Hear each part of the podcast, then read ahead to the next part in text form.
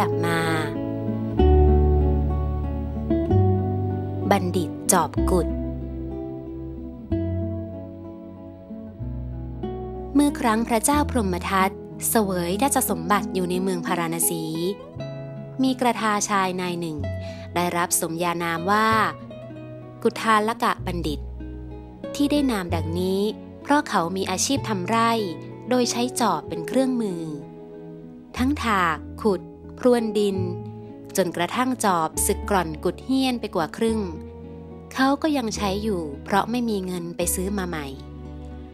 เขาไม่มีสมบัติอื่นใดนอกจากจอบกุดเล่มเดียวเล่มนั้น ต่อมาเขาเกิดเบื่อการทำไร่ขึ้นมา จึงออกไปบวชเป็นฤาษีอยู่ที่ป่าหิมพาน บวชอยู่ได้เจ็ดแปดเดือน ย่างเข้าฤดูฝน เขาคิดถึงจอบและพันข้าวฟ่าง และลูกเดือยทนานหนึ่งที่เก็บอยู่ในกระท่อมในไร่ขึ้นมา จึงสึกกลับมาทำไร่ด้วยกลัวว่าพันธุ์พืชจะเสียหาย เมื่อเก็บเกี่ยวพืชไร่เสร็จแล้ว เขาก็อาศัยผลผลิตนั้นเลี้ยงปากท้อง และเก็บไว้ทำพันธุ์ต่อไป หลายเดือนผ่านไป เขาก็เบื่อชีวิตคารวาสอีก จึงซ่อนจอบและพันธุ์พืชไว้แล้วไปบวชใหม่ บวชได้แปดเดือน เขาก็คิดถึงจอบกุดเล่มนั้น และพืชพันธุ์ที่ซ่อนไว้ แล้วจึงศึกออกมาทำไร่อีก เขาเวียนบวชเวียนศึกอยู่อย่างนี้ ถึงหกครั้งหกหน เมื่อตกลงใจจะบวชเป็นครั้งที่เจ็ดเขาก็รำพึงกับตัวเองว่า เราเนาะเราเวียนบวชเวียนศึกอยู่ได้ตั้งเจ็ดหน จอบเล่มเดียวแท้ๆทำให้เรามีห่วงอะไร มีความผูกพัน ตัดใจไม่ได้ขายไม่ขาดสักที จึงต้องบวชบวชศึกศึกอยู่อย่างนี้ เอาละต่อไปนี้ เราจะตัดให้มันเด็ดขาดไปเลย เขาคิดแล้วก็หาวิธีที่จะไม่ให้เกิดห่วงกังวลอีก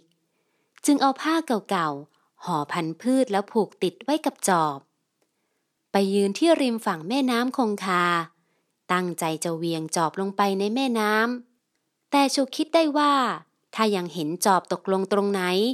วันหลังหากคิดถึงมันขึ้นมา ก็จะลงไปงมได้อยู่ดี จึงหลับตาเสีย เรายกจอบขึ้นแกว่งบนศีรษะสามสี่รอบ ออกแรงเหวี่ยงไปเต็มที่ เสียงจอบกระทบน้ำดังแววๆ แสดงว่าตกไปไกล สักครู่หนึ่งจึงลืมตาขึ้นมอง ไม่รู้ว่าจอบตกตรงไหน เป็นอันตัดได้เด็ดขาดแล้ว ทันใดนั้น เขาก็เปล่งเสียงร้องขึ้นดัง ๆ ก้องท้องน้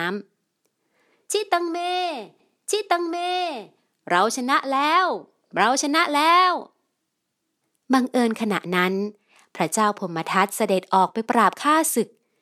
ทรงได้รับชัยชนะแล้วเสด็จกลับมา พักกำลังพลอยู่ในบริเวณนั้นพอดี เท้าเธอทรงล้างพระพักอยู่ทางใต้น้ำเมื่อทรงได้ยินเสียงร้องของเขา ก็รู้สึกไม่พอพระทัยอยู่ครันๆ เพราะคำว่า เราชนะนั้น ย่อมไม่เป็นที่ชอบพระทัยของพระราชา ผู้ทรงชนะศึกมาหมาดจึงทรงรับสั่งให้ไปตามเขามาเฝ้า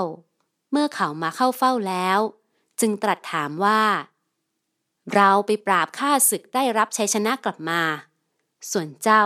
ไปชนะศึกที่ไหนมา จึงร้องเสียงดังลั่นว่าเราชนะแล้ว เราชนะแล้วอย่างนี้ เขาจึงกราบทูลว่า ข้าพระพุทธเจ้ามิได้ไปชนะข้าศึกที่ไหนมาดอกพระเจ้าค่ะ แต่ข้าพระพุทธเจ้าชนะใจตัวเอง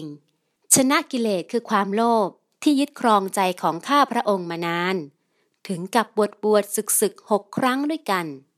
แล้วเขาก็กราบทูลเล่าเรื่องของตนให้พระราชาฟังอย่างละเอียด เมื่อเขากราบทูลอย่างนั้นแล้ว ก็เพ่งไปที่กระแสน้ำ เอาน้ำมาเป็นอารมณ์ พลันก็สามารถยังยานที่มีอาโปกสินเป็นอารมณ์ให้เกิดขึ้นได้ เพราะเคยชำนาญมาก่อนแล้ว จากนั้นก็นั่งขัดสมาธิลอยตัวขึ้นจากอัสนะ แสดงธรรมแก่พระเจ้าพรหมทัตและผู้ติดตามว่า ผู้ใดชนะฆ่าศึกศัตรูในสงครามได้เป็นแสนเป็นล้านคน ก็ยังไม่ประเสริฐยังไม่ใช่ยอดขุนพล เพราะชัยชนะอย่างนั้น ย่อมกลับแพ้ได้เมื่อฆ่าศึกมีกำลังเหนือกว่า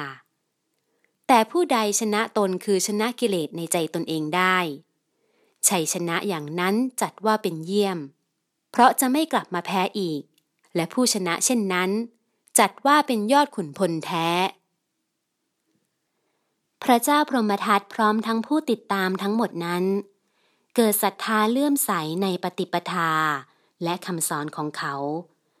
จึงทรงประกาศสละราชสมบัติและสมัครตนเป็นสิทธิ์ แล้วออกบวชเป็นฤาษีพร้อมทั้งผู้ติดตามทั้งหมด ติดตามฤาษีอาจารย์ไปพำนักอยู่ในป่าหิมพานบำเพ็ญเพียรจนได้บรรลุฌาน แล้วอยู่ในที่นั้น จนสิ้นอายุไข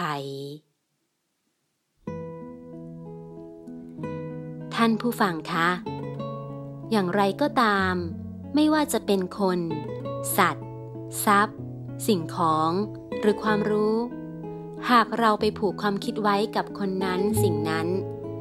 หรือนำเอาคนนั้นสิ่งนั้นมาผูกโยงไว้กับความคิดของเรา ก็จะทำให้กลายเป็นบ่วงเป็นห่วง ที่คอยผูกคอยรัดใจเราไว้ทำให้เกิดความผูกพันสนิทสนม เมื่อผูกพันก็ทำให้ใจต้องแบกภาระหนัก เพราะเกิดความห่วงกังวล กลัวจะล้มตาย กลัวจะแตกหักเสียหาย กลัวจะมีอันเป็นไปบ้างทำให้เกิดความอาลัยอาวรณ์เมื่อแตกหัก เมื่อเสียหาย หรือพลัดพรากจากกันไปบ้างทำให้นั่งนอนไม่เป็นสุข เมื่อต้องอยู่ห่างกัน จะไปไหนก็ไปได้ไม่ไกล ต้องรีบกลับมาหามาดูแลเอาใจใส่บ้าง จนบางครั้ง แทบจะไม่เป็นตัวของตัวเอง อาการเช่นนี้เกิดได้แก่ทุกคน แต่หากผู้ใดเข้าใจสภาพเช่นนี้แล้ว สามารถวางภาระ วางความผูกพันบรรเทาอาการห่วงหาอาทร อาการวิตกกังวลถึง หรืออาการน้อยใจเสียใจเมื่อแปลเปลี่ยนไปได้ ก็จะเบากายสบายใจ ไม่วิตกกังวลมากนัก ไม่ทุกกายทุกใจมากนัก หากวางได้ตัดได้เด็ดขาด ก็จะได้รับชัยชนะที่ยอดเยี่ยมทำให้กายใจเป็นอิสระ โปร่ง โล่ง ไม่วิตกกังวลอะไรอีก เพราะว่าไม่มีอะไร มาผูกติด ให้หนักกาย หนักใจอีกแล้ว